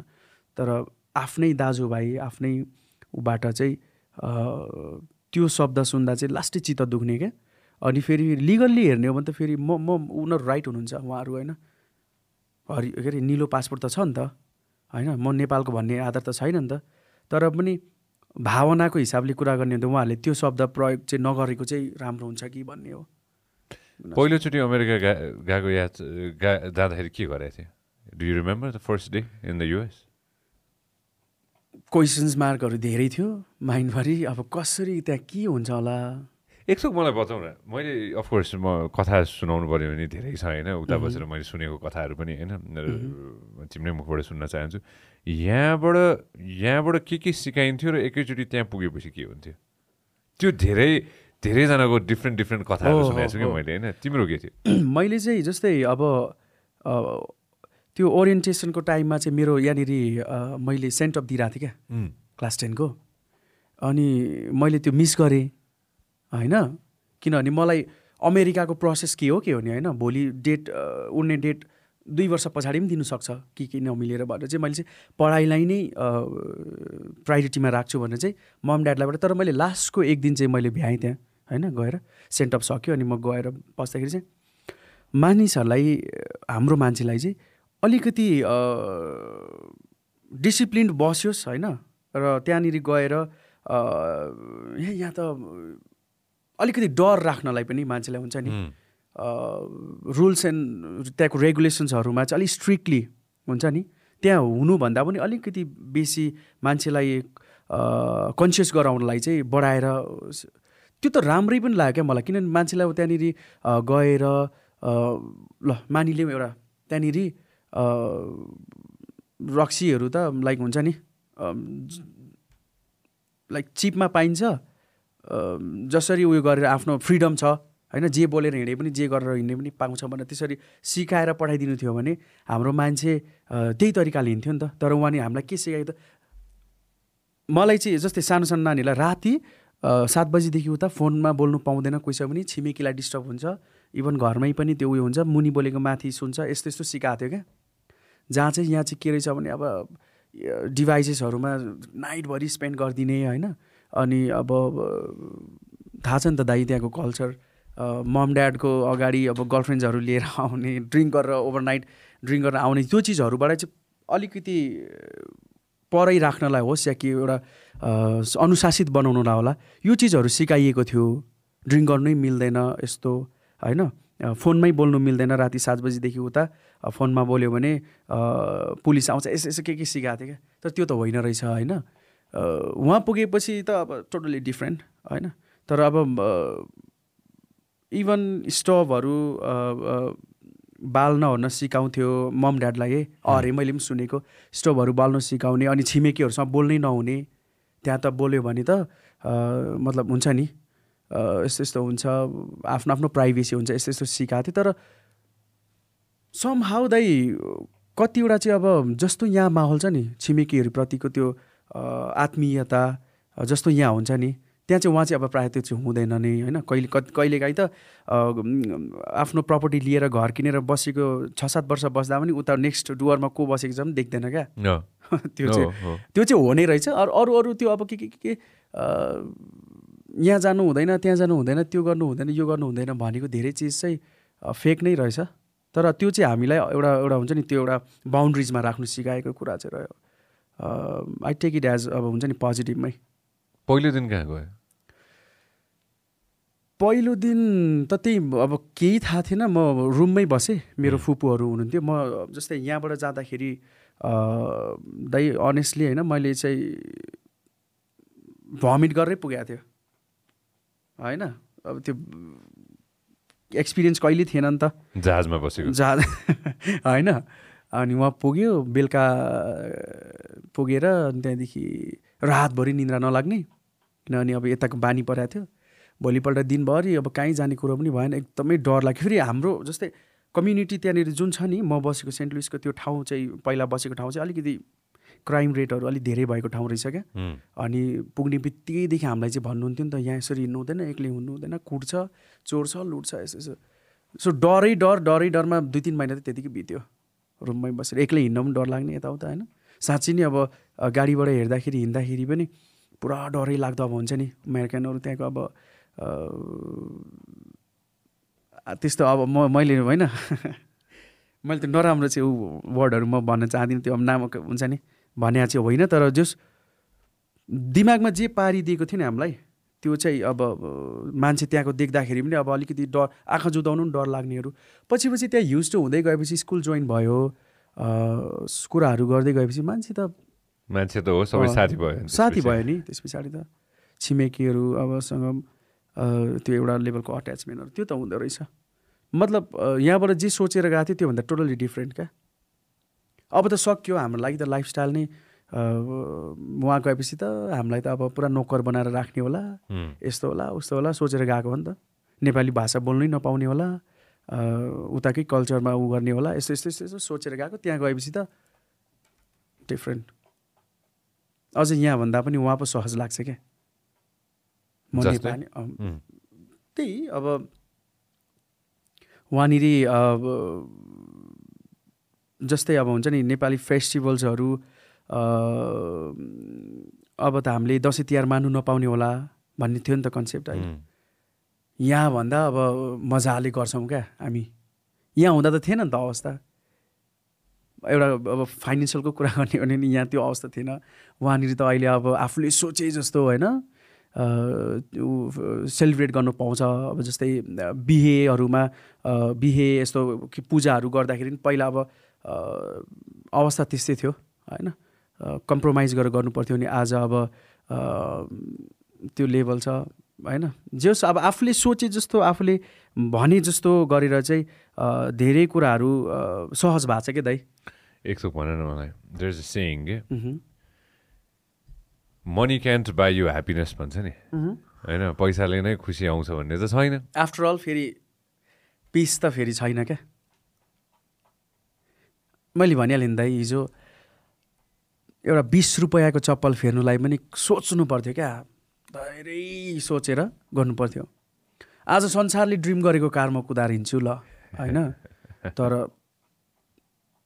मैले भनिहालेँ नि हिजो अस्ति भर्खरै दाइ म हाम्रो यो इन्टरभ्यू अस्ति हिजै हुनुपर्ने नि त। म झापामा थिएँ बेलाङ्गी क्याम्पमा होइन? पथरीमा थिएँ।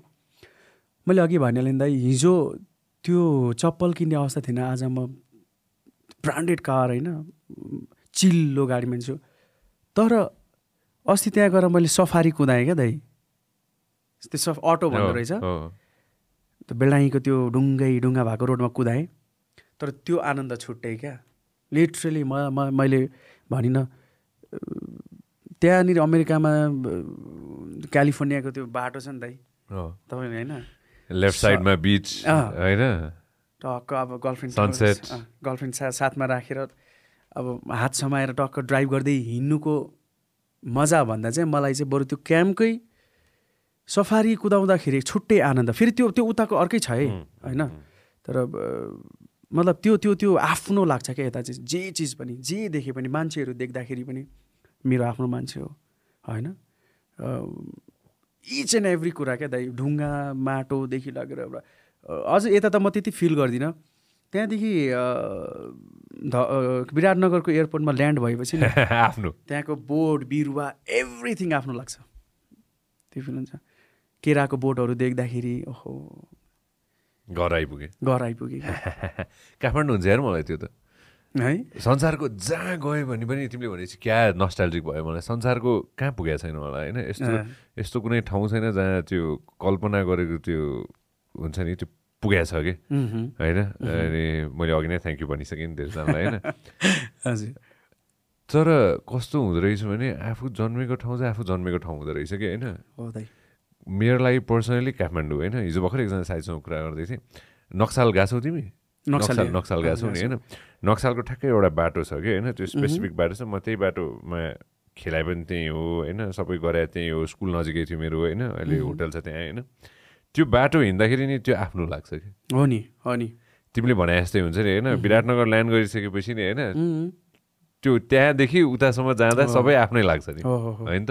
एभ्रिथिङ क्या त्यहाँको धुलो अनेस्ट है म यहाँनिर काठमाडौँ बस्दाखेरि यहाँको धुलोदेखि मलाई यति इरिटेसन हुन्छ। त्यहाँ गएँ नि। त्यहाँको धुलोसँग पनि माया छ क्या अब। अनि मैले भन्नु खोजेको त्यो चाहिँ अझै स्पेसल फिल हुन्छ जन्मिएको ठाउँ भएर। अहिले के छ सिचुएसन तिमी हिजो भर्खर हिजो हिजो। त्यही थियो नि होइन? हजुर। अहिले के छ क्याम्पहरूतिर सबै सबै क्याम्प छ अहिले अहिलेको अहिलेको सिचुएसन के छ? अहिले चाहिँ दाइ अरू क्याम्पहरू चाहिँ ऊ भइसक्यो। उठाइसक्यो त्यहाँबाट। अहिले बेलडाङ्गी एउटा मात्रै छ र पत्री दुईवटा। दुईवटा मात्रै क्याम्प्सहरू छ अहिले। कतिजना हुनुहुन्छ होला अहिले? अहिले मलाई लाग्छ सेभेन टु एट थाउजन्ड अब चाहिँ के भइदियो भने अब छुटेको आफ्नो मान्छेहरू हुनुहुन्छ क्या? फ्यामिलीबाट कोही छोरा छोरी गएको कोही आधी आधी फ्यामिली यता होइन आधी फ्यामिली उता भएको। प्रोसेसहरू सबै रोकिएको छ। अब कहिले ओपन हुन्छ त्यसको पनि टुङ्गो छैन।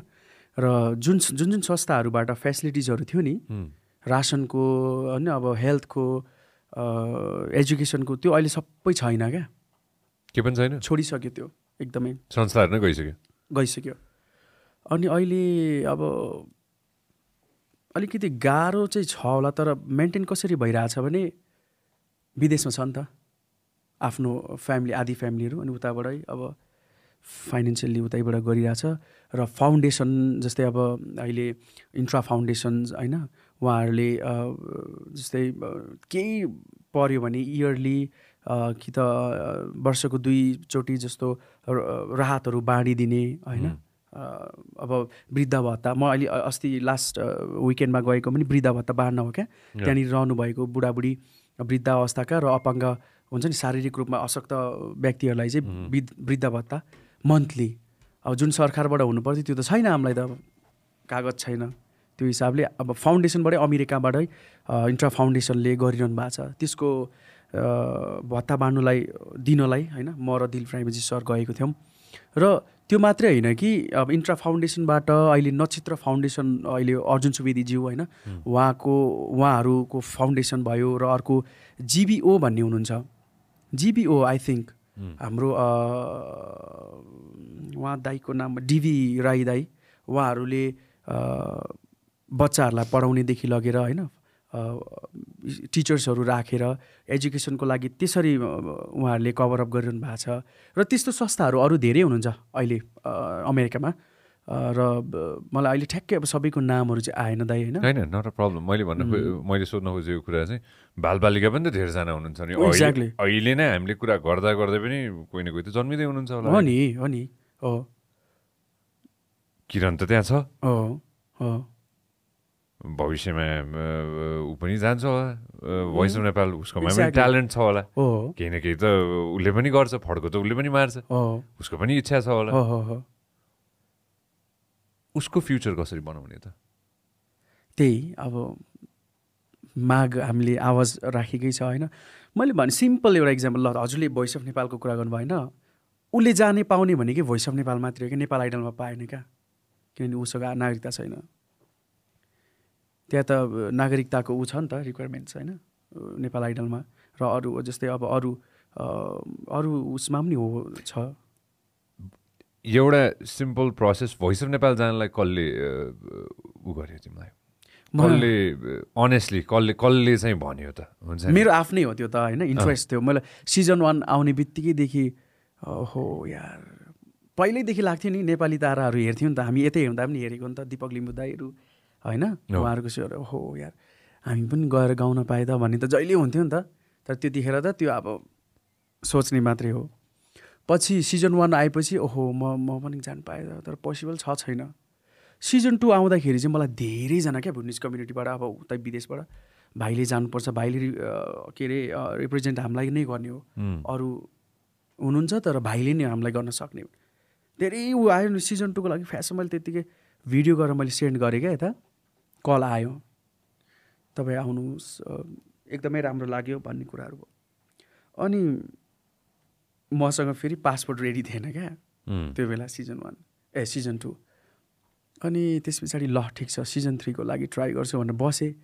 अनि फाउन्डेसन इन्ट्रा फाउन्डेसनको दिल्ली अधिकारी ज्यू र उहाँको टिम त्यो मैले अघि कुरा गरेँ नि हो, अफ इयर हो, हामीले। मेरो भोइस कप र मेरो डान्स कप गर्नुहुन्छ क्या एभ्री इयर रियालिटी सो उहाँ पनि। त्यही नेपाली भाषा साहित्य सङ्गीत यो कल्चर जोगाउने काम त हो नि हामीले गरेको। र उहाँसँग गफ हुँदाखेरि चाहिँ सर मैले भोइस अफ नेपालमा जाने एउटा मेन्टालिटी बनाइरहेको छु होइन। म रेडी भइरहेको छु। अब धेरै वर धेरै महिनाको बसाइ हुन्छ नि त यता। फाइनेन्सियल्ली कसरी उयो गर्ने भन्नेमा चाहिँ अब सल्लाह गर्नु मन लागेको थियो। भन्ने कुरा गर्दाखेरि चाहिँ उहाँले फाउन्डेसनले एभ्रिथिङ टेक केयर गर्छ होइन। सो भाइ रेडी मात्रै हुनुहोस् त्यस पछाडि हामी छौँ। भनेपछि उहाँको त्यो वचन नै मेरो लागि अब त्यस पछाडि फेरि ठ्याक्क हजुरबा खस्नुभयो क्या। हजुरबा कता हुनुहुन्थ्यो? यतै उतै हुनुहुन्थ्यो उतै हुनुहुन्थ्यो. त्यहाँदेखि फेरि अब आफू म स्टेबल भइनँ मेन्टल्ली। म जाँदिनँ म अब गीत सङ्गीत यति। फेरि हप्ता दिनको उसमा मेरो साथीहरू जस्तै सौरभ पिम्सिना अम्बर दाजु सुदन थोलुङज्यू होइन अनि अब टिका लामिछानेज्यू मेरो दिदी भोइस अफ नेपालको फिनालीमा पनि आउनुभएको थियो दिदी। परिवारबाट पनि अनि होइन गर्नुपर्छ भनेपछि विदिन एक हप्ताको टाइम सर्ट टाइममै मैले प्लान बनायो। प्लान बनाएर ल जान्छु भन्दाखेरि चाहिँ एभ्रिथिङ अब भयो क्या दाइ हुन्छ नि। जे तर सुरुमा चाहिँ मैले आफै अरूले मलाई जानुपर्छ यस्तो यस्तोले भन्दा नि मैले आफूले पनि मेरो पनि इन्ट्रेस्ट थियो होइन। बच्चैदेखि गाएर आएको अनि वाइ नट एउटा एउटा प्लेटफर्म चाहिँ मैले रोज्नु चाहिँ पर्छ भन्ने चाहिँ थियो पहिल्यै पनि। तर अब यो यो चिजले गर्दा यति धेरै इन्सपायर भएको छ नि त्यो क्याम्पमा क्या। म अस्ति जाँदाखेरि भेट्दाखेरि तपाईँसँग सँगै सिक्न चाहन्छु। अब बिचरा उनीहरूको त्यो अब सानसानो नानीहरूले अब मलाई एडमायर गरेको उनीहरूको त्यो माया होइन। उनीहरूले चाहिँ अब मलाई हामीलाई सिकाउनुहोस् यहीँ बसेर। होइन तपाईँ जस्तै हामी पनि भोइसमा जाने नेपाल आइडलमा जाने भन्छ। अब त्यही हो। कसरी बसौँ कसरी सिकाउँ? बस्नु त मन छ होला। बस्नु त मन हुन्छ नि। मलाई मैले भनिनँ म यहाँ आएपछि म घरै बिर्सिन्छु। म घर एक हप्ता डेढ हप्ता दुई हप्तासम्म म फोनै गर्नु बिर्सिरहेको हुन्छु दाइ। त्यही हो। भोइसको फोटो होइन एक्स जुम आउट त अलिकति। यो मोमेन्ट त हामीले लाइभ हेरेको थियौँ नि। एक थोक भोइसको एक्सपिरियन्स कस्तो हुँदो रहेछ? Just going in as a contestant होइन? How is the. एक्सपिरियन्स? मेरो लागि चाहिँ एकदमै लर्निङ। सुरुको स्टेपदेखि न। किनभने म यहाँ आउँदै गर्दाखेरि एभ्रिथिङ वाज न्यू मेरो लागि नयाँ नि त। अझ भनौँ अब सुशील सर अब सबै यो यो यी अनुहारहरू त टिभीमा देखेको मात्रै अनुहारहरू यति धेरै नर्भस होइन? आएदेखि अब त्यो स्टेज नयाँ मैले भेट्ने मान्छेहरू नयाँ यहाँनिर सबै। तर लड्दै उठ्दै सिक्दै होइन। अब इजी थिएन नि कहिले पनि। होइन धेरै कुराहरू थियो नेगेटिभिटी पोजिटिभिटी तर मलाई श्रोता दर्शकको मेरो आफन्तजनहरूको मायाले नै मलाई स्ट्रङ राख्यो। म डाउन हुँदाखेरि होइन अब मैले मेरो त म म लकी मान्छे हो नि। ब्लाइन्ड अडिसनदेखि नै मैले त्यो लेभलको मैले जुन सपना लिएको थिएँ मेरो आफ्नो मान्छेहरूलाई म कमाउँछु फेरि ब्याक म तपाईँहरूकै आफ्नै मान्छे हो भनेर चाहिँ म चिनाउँछु भन्ने थिएँ। ब्लाइन्ड अडिसनदेखि प्रुभ भयो त्यो होइन? मेरो त जित त त्यतिखेरै थियो दाइ अनेस्ट भएर भन्दाखेरि। तिन पातेदेखि नै? तिन हो यो सुजनलाई त थ्याङ्क यू भन्नै पर्छ मैले। मैले सुरुदेखि नै सुजन सुजन अँ, जी मात्रै होइन कि? सुजनजी सँगसँगै हर्क साउड भन्ने दाई। उहाँको लिरिक हो नि त यो। यो गीतको सम्पूर्ण स्रष्टाहरूलाई त म एकदमै थ्याङ्कफुल छु। यस्तो मिठो गीत छ नि। होइन त्यो कसले त्यही गीत किन छानेको? खास। मेरो आदरणीय गुरु नै भन्छु होइन? उहाँ मेरो अब भोइसको डिरेक्टर करणराज कार्कीज्यू। उहाँ उहाँले नै दिनुभएको। मैले खासमा अर्कै गीत गाउँछु भनेर कति प्रेसर दिएँ उहाँलाई। कुन गीत गाउनु मन थियो खास? सङ्गी भन्ने। अरे बाफ्रे म त रोइदिन्छु नि फेरि। मेरो फेभरेट गीत हो नि। मलाई अ, प्रसन दाई प्रसन स्याङ्देन अ, प्रसन दाई अनि त्यसपछि त्यतिखेरको त्यो भूपेन्द्र खड्का। हजुर हजुर। होइन भुपी अनि त्यसपछि अर्को को थियो त्यतिखेर? को थियो मैले बिर्सेँ त्यतिखेर? होइन सङ्गीत चाहिँ मैले फर्स्ट टाइम हाम्रो डाँडामा सुने हो कि होइन। कान्तिपुरा छ नि होइन? माथि डाँडामा सुने अरे बाफ्रे गजबको गीत। शिव आज बिहान भर्खर बाई द वे आज बिहान भर्खर शिव ब्रोसँग कुरा हुँदै थियो होइन? एउटा. टोपी लगाइरहेको थियो भने मन पऱ्यो भनेर फोन गर्दै थियो मलाई होइन? त्यो गीत चाहिँ आमामा राइट यो गीत त नेपालको साङ्गीतिक इतिहासकै एउटा एउटा हुन्छ नि इतिहासमा पछिसम्म एउटा एउटा इतिहास बोक्ने गीत हो क्या। सिङ्गिङको हिसाबले पनि यो रेन्जको गीत शिव दाई त म अब यति रेस्पेक्ट गर्छु नि दाईलाई। सुगम दाई। मैले नि मैले मैले म यही यही पडकास्टबाट पनि यही प्लेटफर्मबाट पनि म के भन्न चाहन्छु नि सुगम दाईलाई म यति धेरै एडमायर गर्छु नि। लाइफको ग्राफलाई हेर्ने हो भने सुगम दाईको जस्तो होस् क्या। मैले एकचोटि भेट्ने मौका पाएको छु होइन। होलीको टाइममा लास्ट इयर धेरै गफ गर्न पाइनँ तर उहाँको मेरो लाइफमा पनि हुन्छ नि। मैले मैले आफूलाई उहाँबाट धेरै सिकेको छु क्या मैले। उहाँको लाइफको ग्राफ हेर्छु उहाँको उपलब्धि होइन अचिभमेन्ट्सहरू हेर्छु। उहाँबाट इन्सपायर कोही मान्छे हुन्छ नि बाट इन्सपायर हुनुपर्छ भने चाहिँ त्यस्तो पर्सनालिटीबाट हुनुपर्छ जस्तो लाग्छ क्या। सो कुनै दिन सुगम दाईसँग भेटेर धेरै कुरा गर्न मन छ उहाँबाट धेरै सुन्न मन छ क्या मलाई। अनि यो गीतको लागि अब त्यति धेरै मिठो कम्पोज गर्नुभएको छ नि उहाँले। उहाँबाट यो सङ्गी भन्ने कम्पोज आयो भनेको सुन्दाखेरि म यति धेरै सरप्राइज सँगसँगै यति धेरै थ्याङ्कफुल छु। उहाँसँग म लाइफ टाइमभरि यो सङ्गीत कम्पोज गरेर यो नेपाली म्युजिक इन्डस्ट्रीलाई दिनुभएको छ नि। म जस्ट थ्याङ्क म सरस्वती माताको ट्रु ब्लेस्ड छोरा हो क्या सुगम दाई चाहिँ म ट्रुली एडमायर गर्छु उहाँलाई चाहिँ। कता होला मान्छे होइन? मैले यहाँ डाइरेक्ट फोन पनि गरिदिएँ तिमीले भन्दा भन्दै मलाई कल गर्नु मलाई यहाँ भिडियो कल भिडियो कल गरेको कता हो? आइएम स्योर कतै न कतै अड्किनु भएको छ होला सुगमदा होइन? But again I love him I love him to death यस्तो जेन्युन डाउन टु अर्थ र। अ, होइन मैले त जमानामा भेटेको मैले होइन? तर मैले डे वानदेखि सन्जु सन्जु। होइन सुगम दाई त इज जेम अफ अ गाई नि दाइ अब मैले चाहिँ जहिले सोच्थेँ क्या नेपालको रियालिटी सोमा एकचोटि कुनै न कुनै सोमा चाहिँ जज चाहिँ उहाँले डिजर्भ गर्नुहुन्छ भन्थेँ कि ठक्कै नेपाल आइडलले अस्ति त्यो गर्दाखेरि चाहिँ म एकदम अनि सुवानी दिदी पनि। यस्तो धेरै खतरा ट्यालेन्ट हो नि। होइन? होला उहाँको पपुलारिटी उहाँको अब क्रिएसन्सहरूले अब त्यो कतिसम्म म म त्यता जाँदिनँ तर नेपालमा मैले साँच्चै नै एउटा एउटा फिमेल आर्टिस्ट होइन। चाहिँ सिङ्गर अब म्युजिसियन चाहिँ म एकदमै धेरै मैले मैले मनदेखि श्रद्धा गर्ने रेस्पेक्ट गर्ने सुवानी मोक्तान पनि हो। एउटा seize the gem seize the gem उसको आई लभ हर उसको र मेरो त होइन यहाँ बच्चादेखिको कथा हामीले सुनाएको थियौँ सबैजनालाई। होइन म हाम- कुन्ती दिदीको घरमा के अरे देउसी खेल्न जान्थ्यौँ हामी होइन अनि त्यसको। कथा चाहिँ सुमाइनले सुनाएको थियो एकचोटि होइन। सुजन छापागाई ब्रोसँग पनि मेरो बात हुँदै थियो होइन। Very soon love to invite him over as well होइन यस्तो रहेछ कि म्युजिकले चाहिँ त्यो अर्कै दुनियाँमा पुर्याइदिन्छ नि। अर्कै ठाउँमा पुर्याइदिन्छ कि जुन अरू अरू कुराले खासै गर्न सक्दैन कि। अघि नै आफूले भने जस्तो होइन टक्क ड्राइभ गरिरहेको। लेफ्ट साइडमा लगुना बिच होइन? टक्क सनसेट भइरहेको क्यालिफोर्नियामा होइन? त्यसले पनि पुर्याउँछ एउटा ठाउँ हो।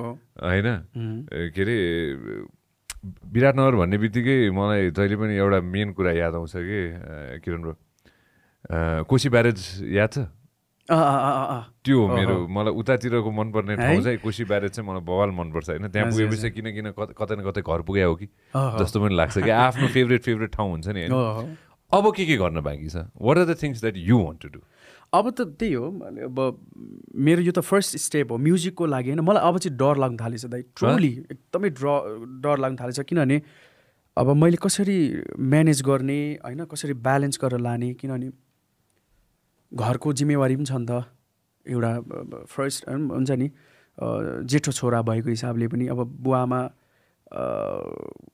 अहिलेसम्म त म भाग्यमानी ठान्छु। बुवाआमाले अब मलाई सहज गराइरहनु भएको छ होइन? घरको प्रेसर त्यति छैन मलाई। तर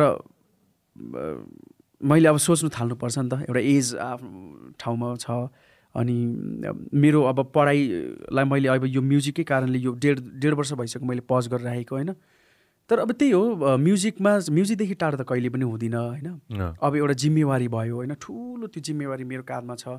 अब जस्तै मैले अघि कुरा गरेँ सानो नानीहरूले त्यो इन्सपिरेसन को रूपमा लिएको छ यहाँ मात्रै होइन। नेपालमा मात्रै होइन कि म जहाँ जहाँ अस्ति अब एक दुईवटा टुर्सहरू पनि भयो जहाँ जहाँ पुग्छु त्यो बच्चाहरू यति धेरै सानो सानो नानीहरू क्या।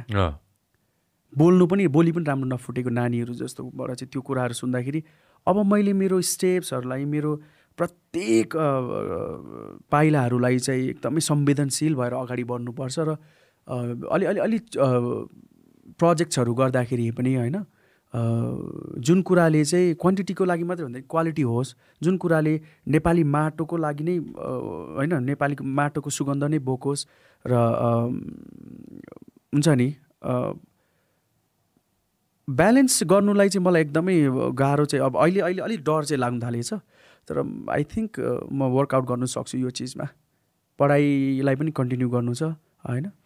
ब्रि मैले ब्रिदिङ रिलेटेड पढिरहेको छु what exactly are you studying respiratory care describe that lil bit त्यही श्वास प्रश्वासको अब थेरापिस्ट भन्छ। अब ड अब हुन्छ नि अब मान्छेलाई लाग्ला डक्टर भन्ने अब अस्ति कसले यहाँ पडकास्टमै भनिरहनु भएको थियो प्रमोद सरले होला। कसले?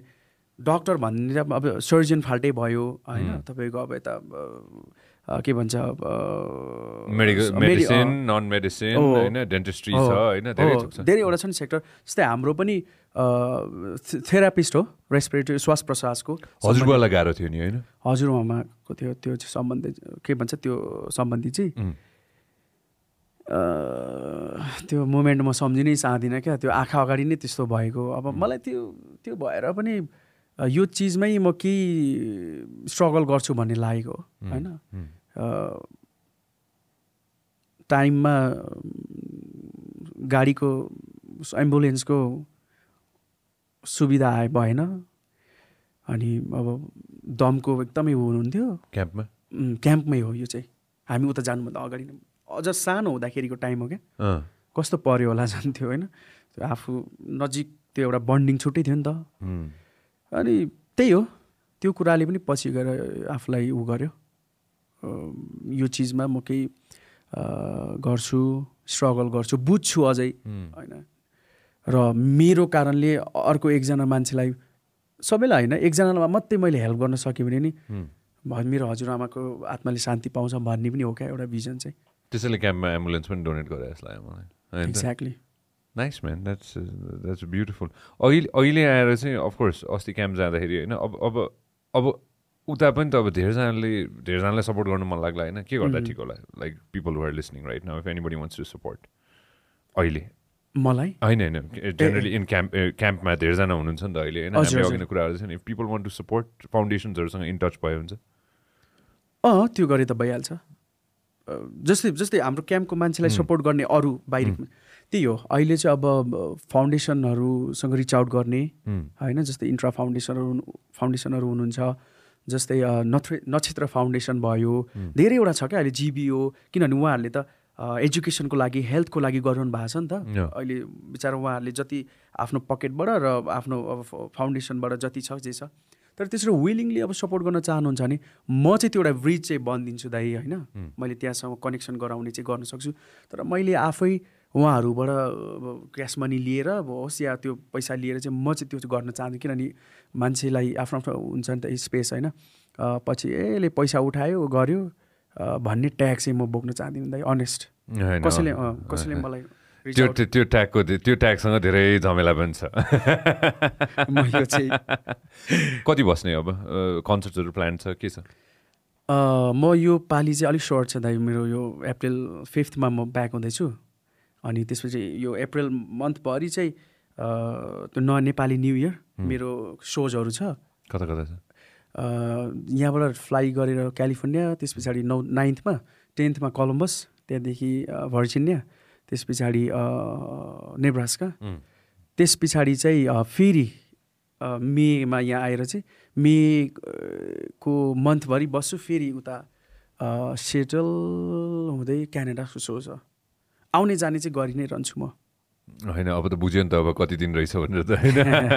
अनि बाई द वे मेरो यो फ्राइडे ट्वेन्टी फिफ्थमा सो जो छ द यहाँ कता? भिआइपीमा भिआइपी लन्च ठमेलमा नाइस दाइ तपाईँ आउनुपर्छ। हन्ड्रेड पर्सेन्ट म्यान होइन मेरो हन्ड्रेड फेरि होइन फर्स्ट हो फर्स्ट सो हो नि त यो भोइस अफ नेपाल विनर भइसकेपछि नेपालको चाहिँ। कता फेरि एकचोटि सबैजनालाई भन्दा Friday. When what's the date of that find out twenty Friday fifth March तर 25th, Nepal.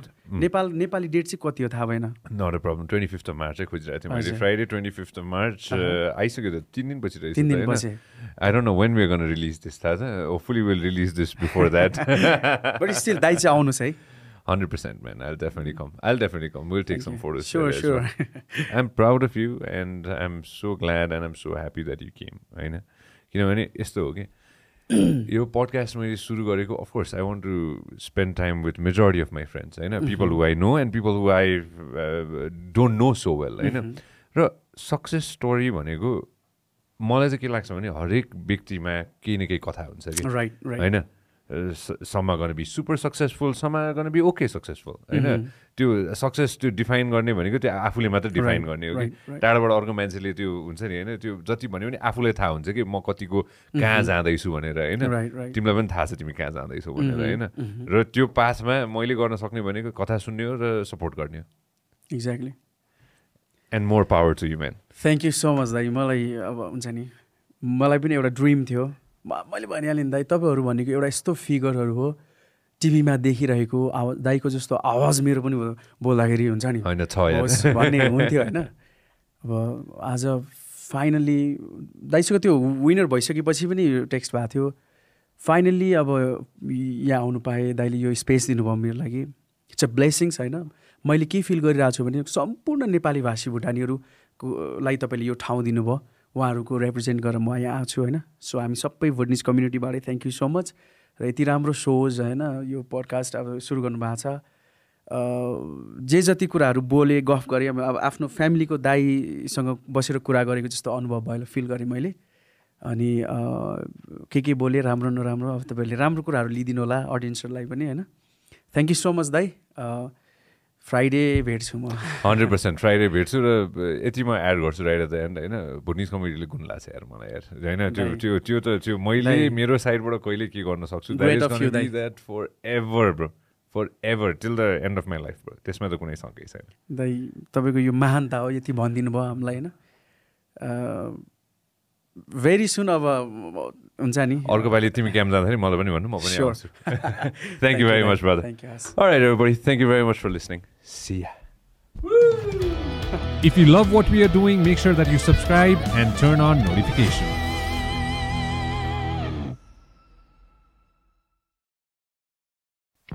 This program is brought to you by Vyas Studios.